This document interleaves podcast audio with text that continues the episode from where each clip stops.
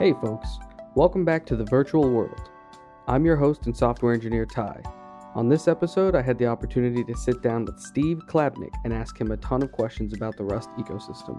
As always, please enjoy the conversation.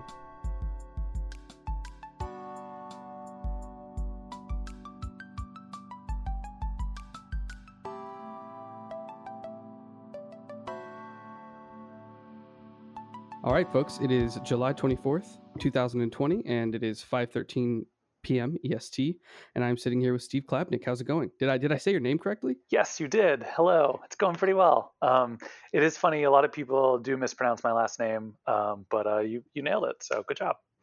Very cool. So um, I guess my first question, before we even get started with the personal stuff, I, I have something that I am just completely confused about.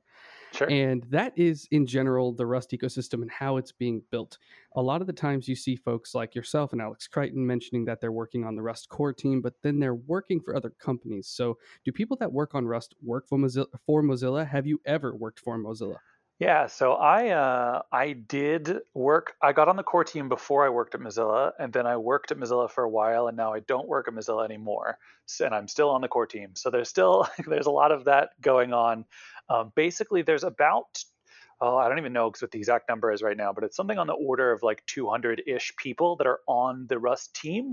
And there's only like four or five people that are employed by Mozilla. So actually, like the Mozilla influence is significantly less than it used to be, and also kind of less than most people assume.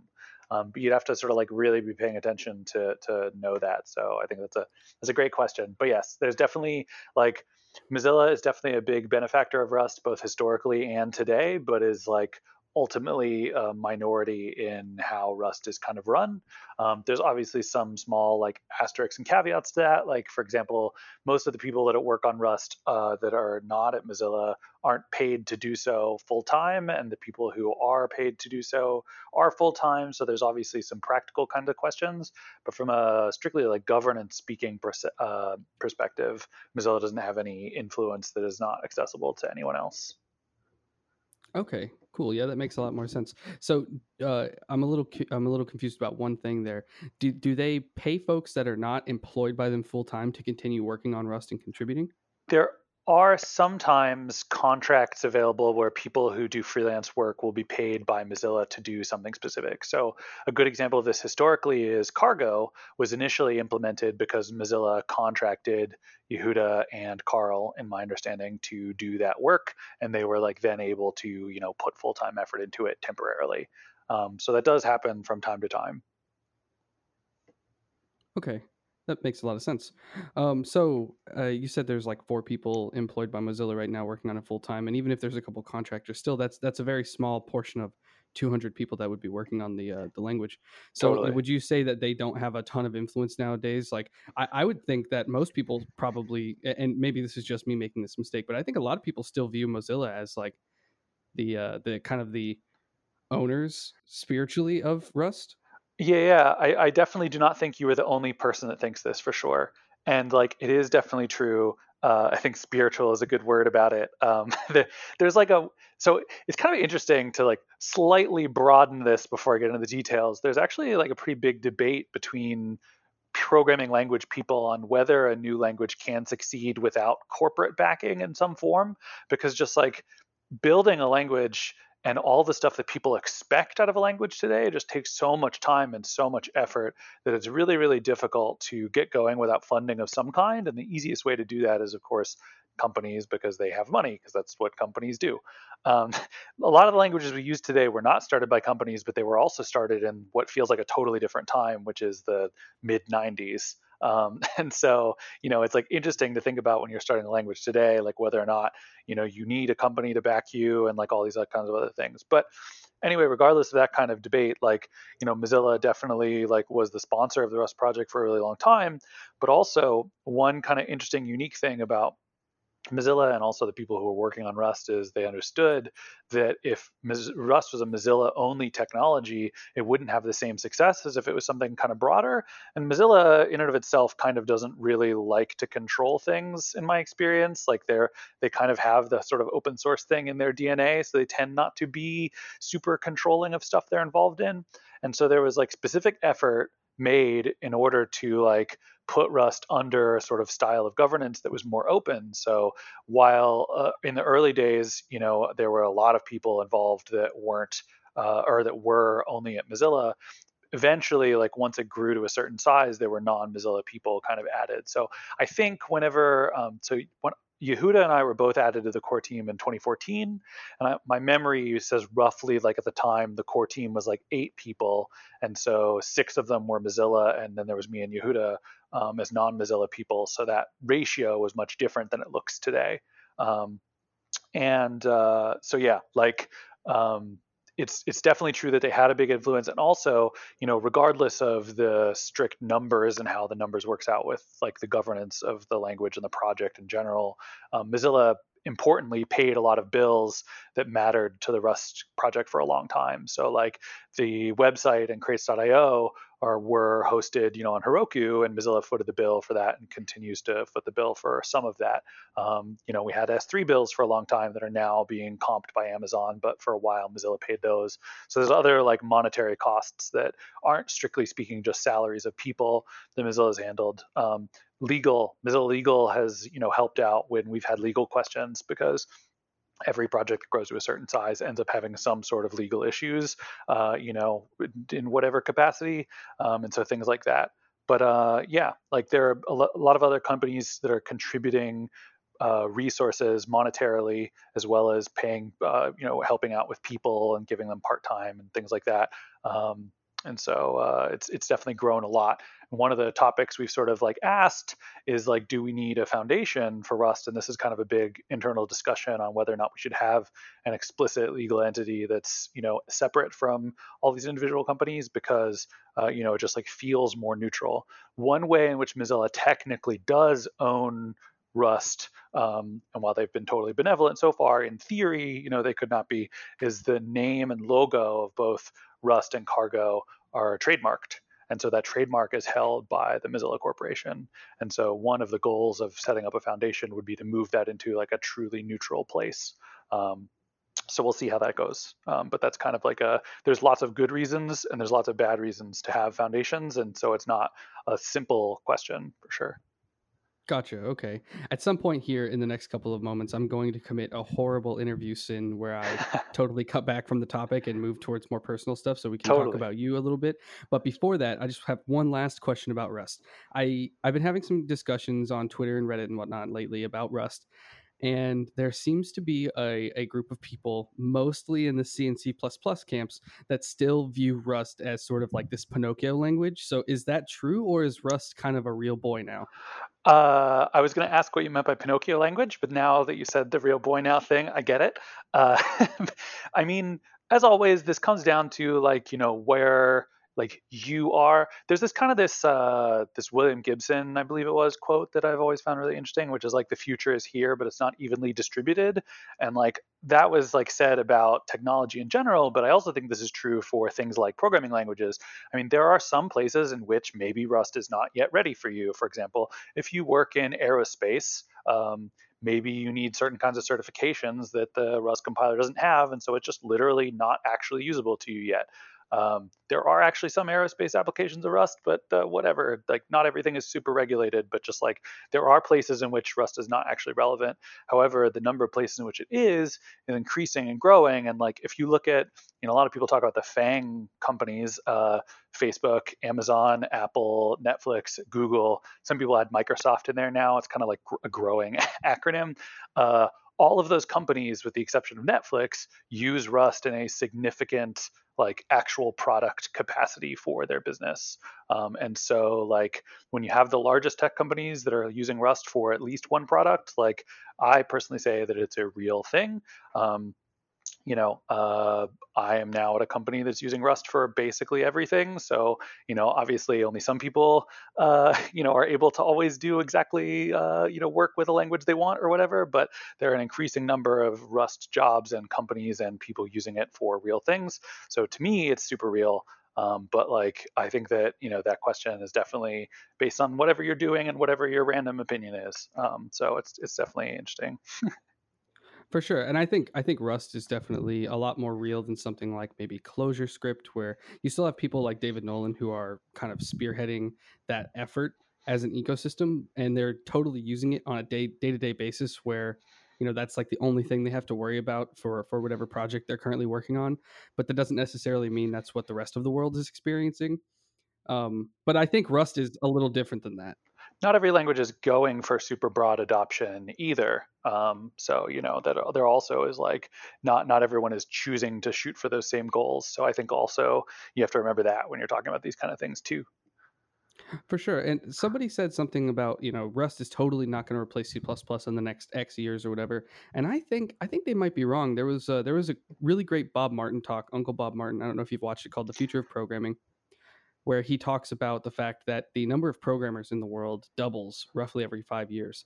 And if that's true, and there's a lot of sort of negative implications of that for us as a as an industry and our level of uh, maturity. Uh, but if that is true, then aren't the people that are new to the scene, who aren't kind of like indoctrinated into their ways with a specific language or a specific ecosystem, if they're building some system that needs to both like run fast, like a systems system, you know, not not a web system, but something that needs security and speed and efficiency, but also safety, why would they choose something like C plus plus and C over Rust, especially with the advent of of WASI probably making legacy code bases really easy to consume in the next, you know, five years or so? It's it's really complicated, and uh, I, I am familiar with that, although I am definitely not uh, a fan of Uncle Bob in general. But I do think that like that the, the like the thing that you're talking about definitely gets to part of this, which is I don't think anything ever gets replaced. So to me, like saying like is is Rust going to replace C plus plus is kind of like a, a, a malformed sentence. Like it almost doesn't even make logical sense. But yeah, no. But I think what you're what you're talking about though is like it is true that as things move on and grow, you know, for people like legacy systems will always exist, but there's always the question of what gets chosen for new things. Right. And, yes, uh, that's the so, question. And so that's definitely true. However, like, you know, there's lots of reasons to do things in lots of different languages. I do think that Rust is going to be chosen more often for these projects more and more in the future. Uh, and like, I definitely think that that uh, if you look at the overall share of C and C plus plus, it used to be that they were chosen for like basically everything, especially in the Unix world. And now that is, you know, changed with even things like Python taking over some of the things that in the seventies and eighties you would have used C for, and now, you know, you would use that instead. Um, so I do think that we'll see Rust be chosen more often. However, like, you know, not everybody likes everything. And so there is just some people who will prefer C and C plus plus, even if, you know, you could argue that in some objective sense, Rust has a benefit or whatever. Um, you know, there's some people who will like that regardless. And so, uh, you know, I don't think like, uh, it's not something I particularly personally worry a ton about, because as long as there is enough people doing Rust, that the people who want to do it are able to do it, that's what I care about more than the like overall score total of languages or whatever, um, if that makes any sense. For sure. Hey, going back to something you said, uh, Uncle Bob, that that talk is the only thing I've ever seen. That's like my only frame of reference about this guy. Would you gotcha. like to talk about maybe why you're not a big fan, or, or is that something you don't want to talk get too much into? Well, we can talk about it really briefly. I don't know if it'll be interesting for your podcast, and I know the things that you care about, you may actually end up just like slightly scrapping this whole part of the discussion because of it. But actually, there's been a lot of controversy about Uncle Bob recently because he uh, basically like he's an old dude and he says and does a lot of old dude things. And he specifically is like, Black Lives Matter sucks, and like is very like socially regressive and public about it.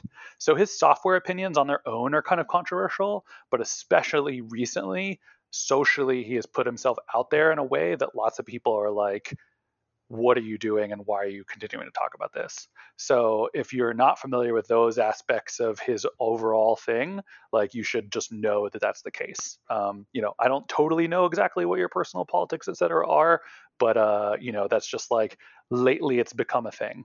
Um, So, uh, so yeah, the, the the biggest criticism of Uncle Bob purely outside of the social realm is that he has basically done a, a lot of consulting work and in a specific kind of niche, but he generalizes his opinions on how to write software to things that are outside of that. And a lot of people find it to be not like hyper compelling for that reason. Like he really hates static typing, for example, and his arguments against static typing are things that a lot of people find to be not particularly uh, great. So anyway, that's just like some small amount of, of background. Um, yeah, I don't know. No, I do. I actually find all of that really interesting. Uh, I'm totally very socially, I would say, progressive. So uh, I thought that that know. was the case, but I wasn't totally sure. And that's kind of why I sort of brought it up, is because I, I figured you might uh, yeah, care to know about that. But uh, anyway, that's that's kind yeah, of the, the, uh, the current state of things. The tagline for the podcast is, you know, it's a podcast about V R, technology, uh, inclusivity, and love. So totally. that that is kind of like balled up into it. And actually, the first uh, couple of episodes, we, me and a couple of uh, old coworkers were really heavily focused on like diversity in the uh, in the industry. Totally. And since since we're getting towards a more a more personal note, let me take a step back and like hit some of these personal note questions. I like to start with some random stuff in case there's listeners that, like myself, have watched a bunch of your talks and kind of just want to get to know you a little bit better. Let's start really simple. What's your favorite color? Purple. Very, very good choice. That is also mine, although these days I'm kind of getting pulled more towards the pink camp. Nice. Um, what are your hobbies? So lately, uh, my hobbies have been uh, baking bread, Uh, which is a very fashionable uh, hobby at the moment, but uh, you know, is a good a good quarantine hobby. I used to work in a pizza shop uh, for a very long time, a long time ago, and I really enjoyed working with dough, but we didn't actually make it ourselves. I worked for like a chain, and so the dough was pre-shipped. So it's kind of been a fun way to like reconnect with my past as well as my present, uh, and also it's delicious. So that's been, I'd say, my my primary hobby. Uh, I'm also like Uh, getting back into playing video games sometimes, so I do a little bit of that. Uh, but yeah, bread baking is definitely my my current big thing. Okay, what's your what's the best bread that you've made so far? Uh, well, I'm I mostly have been trying to figure out uh, like the right ratios and lengths of time for various things. So I pretty much mostly bake either white bread or whole wheat bread, or sometimes a little bit of rye tossed in there.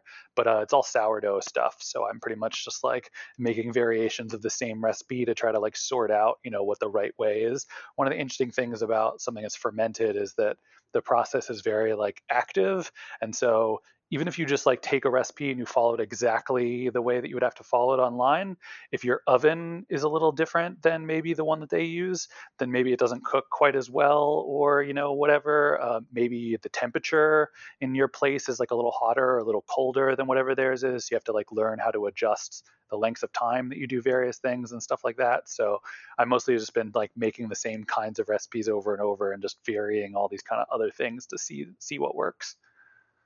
Very interesting. All right, moving on. What is your what is your dev environment slash platform of choice? What kind of computer are you using? What's your shell? What's your yeah. editor? Things like that. So um, a couple of years ago, I made the switch to Windows. And so I'm actually like a, an all Windows person these days, which is kind of fun. Um, I originally was a Mac person for a very long time, and then spent some time doing Linux, but probably the last like four years-ish, I've been all Windows. Um, so uh, I, I mostly spend most of my day in V S Code uh, with a Vim plugin, because I'm a Vim user at heart, but V S Code has so many cool things in it that you just shove the Vim plugin in there and you get the best of both worlds. So that's tons of fun. Um, and I use this shell called New Shell, which is written in Rust. It's cross-platform, works great everywhere. Uh, it's kind of like a sort of an interesting take on the idea of like, what if a shell operated with structured data? So instead of it just being text, you can like pass around actual like full JSON or YAML or TOML or whatever blobs between programs, and lets you do some really interesting kind of things. So it's sort of a little new, but uh, I think it's a lot of fun, and I, I generally uh, enjoy using it. And then um, I actually built a desktop from scratch a couple months ago for the first time in about a decade. So I am using that as my primary development machine. Before that, I used basically Lenovo laptops for the last couple of years. So X one Carbon, T four sixty X, that kind of stuff. Awesome. Uh, all great choices. And obviously you said that you're you're doing um, a bunch of uh, Rust work full-time now. I'm curious, uh, do you want to talk a little bit about your new employer? I know you just started yeah. with them a little bit ago. Totally. So I work at a company called Oxide Computer, uh, and uh, we're sort of still a really new kind of startup. But um, basically, the uh, the goal of the company is to build a computer, hence the name being Oxide Computer Company. But specifically, we're building servers that you would put in a data center. So you will basically like buy a rack uh, from us with servers in them, and then you will be able to run your server stuff on our racks. Um, and uh, so So that's kind of like the problem that we're tackling, and there's a bunch of reasons why that's kind of like a an interesting problem and all these sort of things. But uh, the the fun part, the name Oxide is a reference to the Rust language, because basically Rust is kind of the default programming language at Oxide. So my day job right now is working on some embedded stuff that's going to be part of the rack of servers, and all of the all of that code is written in Rust. So it's uh, that's sort of what I'm up to these days. Very, very cool. So what is your background? Uh, did you do you have a degree? Did you start as a developer? Were you always kind of like moving towards programming, or did you start with different origins? Yeah, so I grew up on a farm. Uh, and uh, basically my dad and his dad and his dad were all beef cattle farmers. So that's what I started to do. But uh, basically, as a kid, I got introduced to computers because one of my uncles was a computer programmer.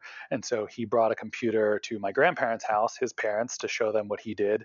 I happened to be there. And I, so I played with it and was like super, super hooked. And so I decided I did not want to be a farmer. I wanted to do computer stuff. And so um, I've pretty much been messing around with them ever since. I did get a bachelor's in computer science, but just barely. I actually dropped out of my degree to do a startup, and then eventually that imploded like most startups do. And uh, I wanted to go get an English graduate degree. So I went back and I finished my bachelor's in C S in order to go to English grad school. And I got accepted, but I didn't go for some other reasons. So uh, yeah, I, I've had like a weird, winding, complicated history. Um, but uh, yeah, largely like originally self-taught. Uh, and then the degree definitely like helped a little bit too. For sure. And actually, I think uh, I, nobody that I've talked to so far has had sort of like a very typical experience, which I think sure. is really interesting. Like, if for some reason, all the people that I find the most compelling uh, have kind of an interesting background. Totally. Um, I mean, so I think almost cool. everybody has an interesting background in some way, even if they, you know, had like a traditional educational experience. A lot of times something else is interesting. Like we all have, you know, stuff going on. For sure. Yeah. So I, I read a little, I read, uh, you know, a ton of your blogs, and I read a little bit uh, the other day, and I was curious, was Ruby your first love?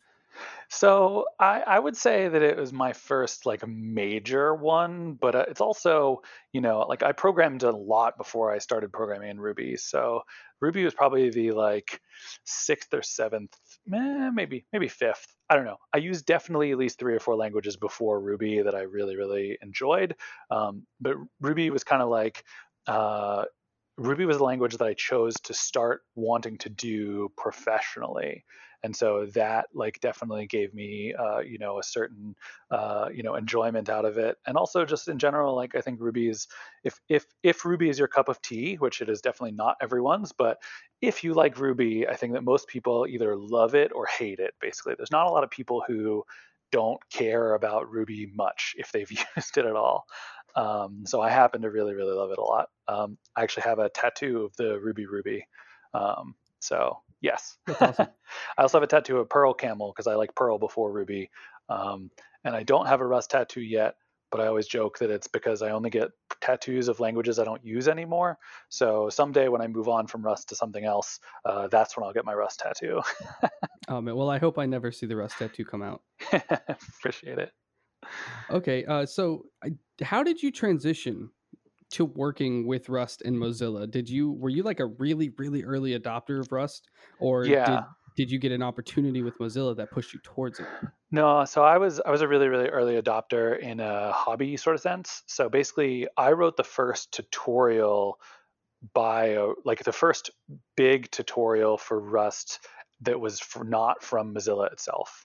So like there was the stuff that came with the language, the tutorial that like the team had made to explain how to use it.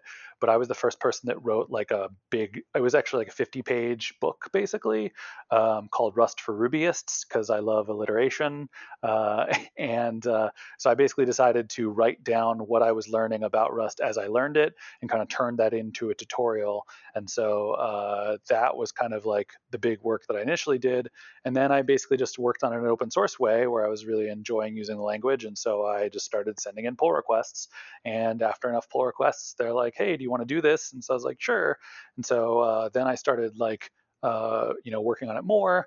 And then eventually, um, basically like, in the sort of like lead up to Rust one point oh, they knew that they really needed good polished documentation. And I was basically doing most of the documentation work. And so that one of those contracts kind of came available. And so I started doing contracting. And then whenever it was demonstrated that I could like actually do a good job and that they needed me more than just for a couple months, um, that's whenever I like ended up getting an actual job there.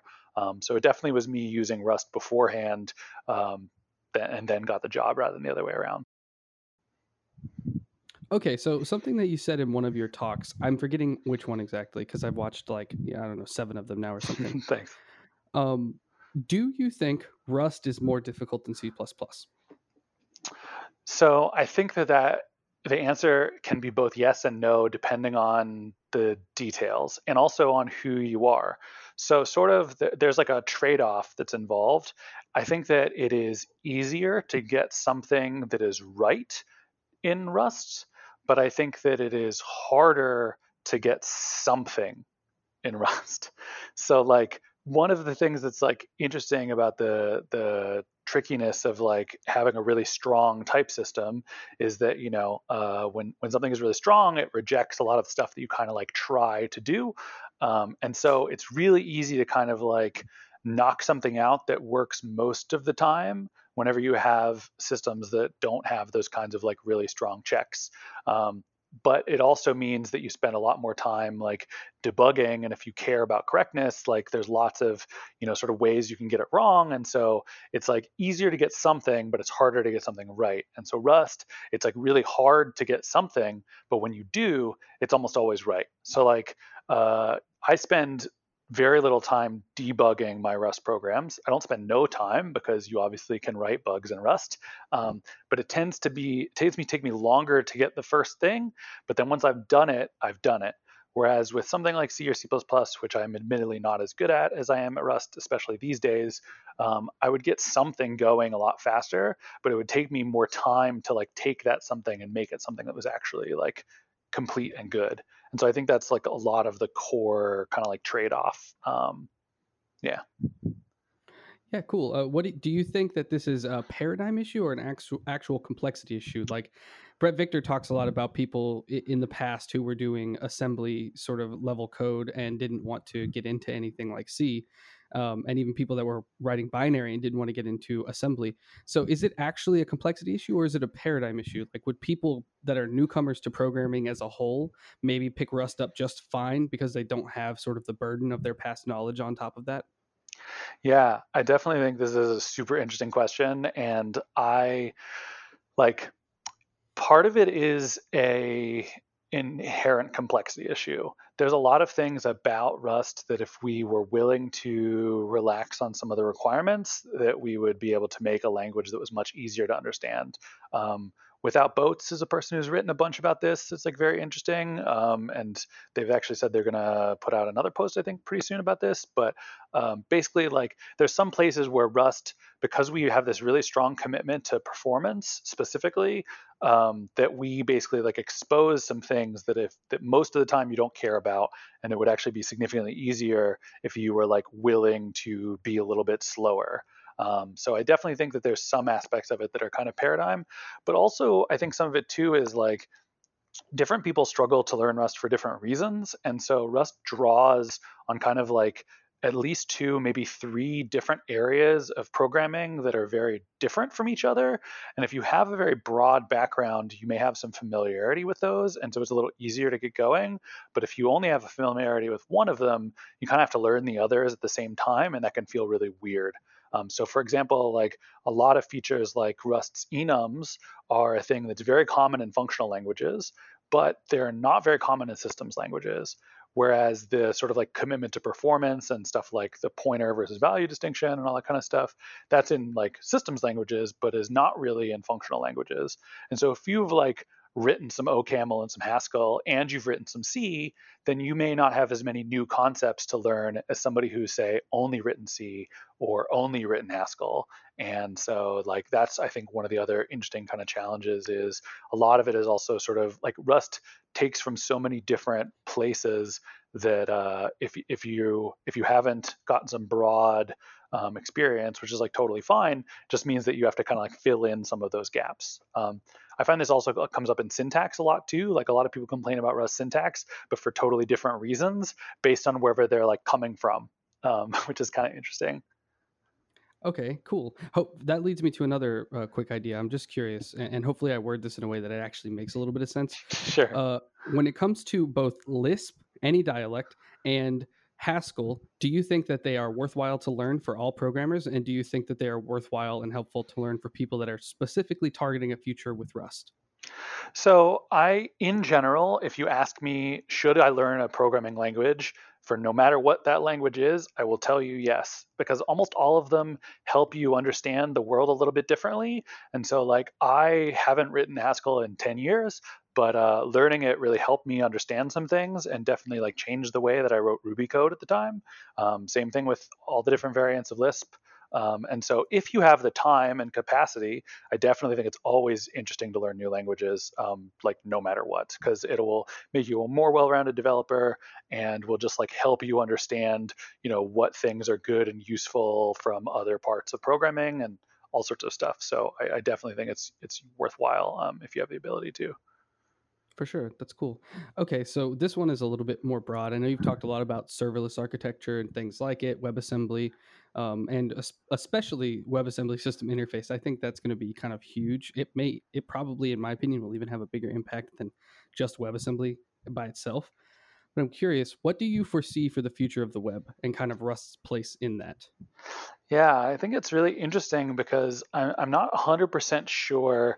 Uh, there, there are like multiple possible futures. Um, it seems like we're heading on one where sort of the web browser and the operating system tend to merge, uh, and like the web becomes a full application platform for not just web applications, but any kind of application that you can think of. Um, however, there's like some kind of like roadblocks that have sort of happened uh, due to some like security things and some other shenanigans involved. So I definitely think that's like one interesting path forward on the web. There's also definitely a lot of people who push back pretty strongly against this idea that want the web to remain purely a document platform. And I think a lot of those people are only developers. Like I don't find a lot of people who are not developers who even think about this this way. They just kind of like, I use websites. Um, so uh, I tend to think that the web will grow more and more ability and capability over time. And developers will want to be able to use those kinds of things to build richer experiences for people that want to actually use the stuff. Um, and so for me, like a lot of that comes down to WebAssembly because there's sort of like, you know, uh, I think the high-level language, low-level language distinction is like a little fuzzy for sure. But um, the reason that WebAssembly was like added to the web platform is because sort of we needed a lower-level language than JavaScript to be on the web. And I think Rust is one of the languages that's best targeted for WebAssembly work um, for a variety of reasons, both the language itself, but also because the Rust team cares about this and has put in a lot of time and effort to make Rust work well with WebAssembly. Um, and so I think that those two things combined means that it's in a really good place to be there for when people need to do those kinds of things. I still think it's a little too early to see if it will actually like super succeed um, because like WebAssembly is at that kind of thing where there's only a couple places that are using it for real production things. And a lot of it is kind of still in the experimentation and hobbyist phase. So who knows if it'll actually like break out of that, but I definitely think it has the ability to. Will it or not is another question that we'll just kind of have to see how it goes. For sure. And I think for a lot of people, this could be a, a frame of reference issue for myself, but uh, I kind of, I look out and I see, you know, Rust and it has kind of Mozilla spearheading it, which, you know, we kind of talked about the fact that they may, that may not really be the case, but it's got this huge ecosystem. People love the the language. It has stuff like Cargo, kind of like it is a, a first, uh, oh man, first class. First class. Yeah. Yeah. Sorry, my brain kind of. It's all good. But, but yeah, so all of this stuff kind of makes it awesome. Not to mention the safety. And and then you think about, at least for me, I think about C plus plus and like who's designing it and using it. And I just sort of picture this dark room with like a huge metal table and a bunch of Sith Lords sitting around it, making like really evil decisions. Did you drop or are you still there? Yeah. Can you hear me? Oh, okay, cool. It's, it sounded like your audio totally dropped after you said making big decisions and then. No, no, that, that was just, that was basically the end of it. I just, uh, it's kind of interesting to, uh, I, I wonder what most people think about who's moving C plus plus forward and if that's even happening and like, do they care about WebAssembly? Yeah, I think it's, it's really interesting. I only know about this from the outside in because I try to pay attention and I, I know some people that are part of the standards bodies. Um, so like, but the, the, the interesting thing about the C plus plus standardization process is that is it's there's a very very broad number of constituents that need that like have their views represented on the standards committee, and that means that it can be very difficult to get things done because you have to satisfy literally everyone. And that's also the greatest strength of what they're doing, is that you know you can run C plus plus anywhere from like a mainframe to you know uh, your phone to like microcontrollers to like everywhere, um, and so like uh, there. Th- WebAssembly is, I think, seen more as like a tooling concern rather than the language level concern. Like the people that are working on the language itself are really only cared with, about the language, because that's like historically, especially, um, while people who do the implementation work are on the language committee, the language committee only worries about the language. And so that's why there's no like standard package manager or standard build system or things like that, because their focus is very narrow. Um, And so Rust definitely takes an attitude that like there's things, the Rust project is broader. So like the language folks are one team as part of the Rust project, and that the project has responsibility for more things than just the language itself. Um, but those, you know, all those things have like pros and cons for sure. Um, so I, I would say that like, yeah, the C plus plus language standard folks, they don't care about WebAssembly, but that's kind of because like it's sort of outside of the scope of what they're trying to work on. Um, There are definitely people who are involved with the committee who care a lot about WebAssembly and do a lot of the implementation work necessary to, you know, make uh, mscripten and other things work well. For sure. I think that makes a lot of sense. Uh, do you want to talk about the Actix Web debacle at all? Uh, yeah, I mean, we could talk about it a little bit, I guess. Um, like, I think that uh, it's it's so for some background for those uh, maybe of your listeners who don't know all the details. There was there's not drama super often in the Rust world, but uh, no one's perfect, and we have our own sort of situations. And uh, Rust specifically has this feature called Unsafe that kind of lets you get around Rust's guarantees. And as long as you do that responsibly, everything is fine. But if you don't, bad things can happen. And so a lot of people are therefore like very worried about people doing this like inappropriately. And so there was this project called Actix Web that was a web framework, and uh, it turns out that it used a bunch of unsafe code inside, and it used it in some ways that were questionable, I'll put it that way at least. And so there was a big argument between the maintainer and random people, and I think it got way too heated and way too, and personal is maybe a little strong, but like the point is just that like it should have just been a discussion about the technology and not like a huge giant argument, but uh. On the internet, it's easy to have arguments. And so uh, after a lot of arguing, the maintainer was like, I don't want to do this anymore, and basically walked away. Um, some other people picked it up, and so the project is still going. But, uh, you know, it was kind of like a, a an interesting part of Rust's growth in that we, it's like uh, not everything is always great, uh, and sometimes bad things happen. And I think this is an area that's like not exactly the Rust world being at its best, basically. Um, So yeah, because there is like some legitimate concern about using a thing that, you know, doesn't work as it's supposed to, but due to some like very specific technical details I don't really want to get into, there was a question about like, is this a problem in practice or just in theory? And a lot of the argument I think was about uh, how bad of a situation it was in actual practice and different people's opinions about that topic. And then also just like, people being like really upset when maybe it should have been slightly more dispassionate, put it that way. Yeah, that makes a lot of sense. I think that that's a really good summary, because mostly I just wanted, you know, to fill in people who may not have uh, known about that particular uh, issue. Totally. And it's definitely like, it's definitely an, an unusual situation. Like part of also why it's notable is because it is not normal for this to like happen. Um, but just like as Rust grows incredibly and we add more and more people, uh, you know, conflicts inevitably are going to sort of like occur. Um, yeah. Yeah. And I think it's, it's kind of wild to chastise somebody who's doing work for free. Definitely. There's there's there's definitely a fine line there for sure. And uh, I, I definitely am generally on the side that like people should not have uh, done that. So it is what it is. I know that we're running out of uh, time on paper here. So let me ask you a couple more relaxed questions. Um, as someone who is, uh, at least on the surface, very like fairly well-traveled at this point, what do you think about the software scene in other parts of the world? Uh, I think it's great. There, I have been definitely like uh, traveling a lot over the last uh, couple years, and I've been. It's been really nice to be able to meet people from all over the world that are doing really cool things. And uh, you know, one of the things I really enjoy about traveling is that you learn how different we all are, and then another one is how much we're all really the same simultaneously. Somehow, we're all also the same thing everywhere, but we're also completely different. Um, And so there's definitely like I've met amazing developers in you know many parts of the world at this point, and uh, it's been uh, it's been really great. So I think it's it's also like I don't know, just like there's like uh, it's kind of fun uh, because we can't travel because of COVID. But like I'm going to be speaking remotely at a conference on Monday that was originally supposed to be in Poland, uh, you know, and just like we're still able to connect online even though you know the world is a little weird right now. So the fact that the like development community is global is just really great. Um, I'm a super big fan of it. Yeah, that's awesome. What's your favorite place that you've been so far? It's really, really tough. Uh, but I think that probably the, the, the answer I would go with most of the time is uh, Berlin, Germany. Um, it's definitely one of my favorite places. I also really, I went to Taiwan recently for the first time and really, really liked it.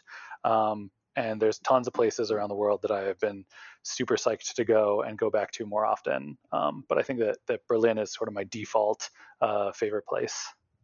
That's awesome. Okay, here's a here's a speed stack choice questionnaire for you. All uh, right. You don't you can justify this as much or as little as you want for each one, but just I'm going to give you like a very generic sort of idea for what an app could be, and then ask what you would use for it. All right.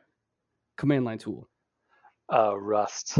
And that's because you get a single binary and there's some good libraries to help you do it well. Okay. Embedded system of some kind. Definitely Rust, because this is literally what I do in my job. And I think it's like a, the safety guarantees and the performance are really important in embedded. For sure. An operating system. Same deal, uh, although I do think there's some interesting reasons to choose C sometimes. Um, I'm more interested in Rust personally because of said guarantees, but uh, but like the for- if I had to formally verify it, I would probably choose C. But if I was just making a thing that I was not planning on formally verifying, I would choose Rust. Okay. Desktop application. This one is really, really tricky, actually. Um, I'm not one hundred percent sure because I have not written that many desktop applications. I definitely would be very tempted to choose Electron um, because even though as a user it can get kind of a little complicated, uh, being able to use web technologies to build desktop applications is really nice because desktop G U I toolkits are always really hard to use. So I'm going to go Electron uh, and, and JavaScript, even though I'm not one hundred percent sure I'm sold on that choice. For sure. I think there's there's actually kind of an interesting uh, competitor in that space that's fully written in Rust now called Tauri. They broke off of the uh, the Quasar team a while back. Yeah, I've heard the name, but I don't know a lot about it. So that's that's definitely cool. I'll have to check it out more. I think they have some cool stuff coming. So they they might uh, they might kind of force themselves into your frame of reference pretty soon. Cool. Um, a game. So I think that this sort of depends on the platform because many game platforms require that you use a specific thing. If we're just choosing a general P C game, then uh, I would probably want to pick a library and use the language it's written in. So probably end up being C or Rust, uh, depending on what I was doing. Do you think, quick side tangent, do you think that Rust is very easy to interop with something like C? I've, I've seen a lot of different bindings for C libraries. Yeah, it's definitely easy to interop with C. It's very difficult to interop with C++, but the reason why it's easy is because Rust being partially initially made to improve Firefox Firefox is like a fourteen million line or something ridiculous like that. Maybe it's more like five, but multiple millions of lines of C plus plus code. And so Rust needed to be able to talk to C and to some as much extent as possible C plus plus in order to work in that environment. So it definitely uh, works. Games are tricky because the thing that I was talking earlier about how it's easier to get something going in other languages is a big benefit in games. So that would be a good reason to like pick something else over top of it. But uh, yeah, totally. Cool. Typical web app, a la Fiverr or Patreon, maybe with a little bit of web R T C. Ruby on Rails, without question. Um, largely because libraries exist. There's a million blog posts to explain how to do everything. And uh, you don't need to worry about the performance until you have enough users that you can afford to do something else later. But uh, Rails definitely is the, the default go-to choice. Interesting. Okay. And lastly, cross-platform mobile app. So the I think the best way to make cross-platform mobile apps is to write the core of it in Rust and then write the native part in the language that's native to the platform.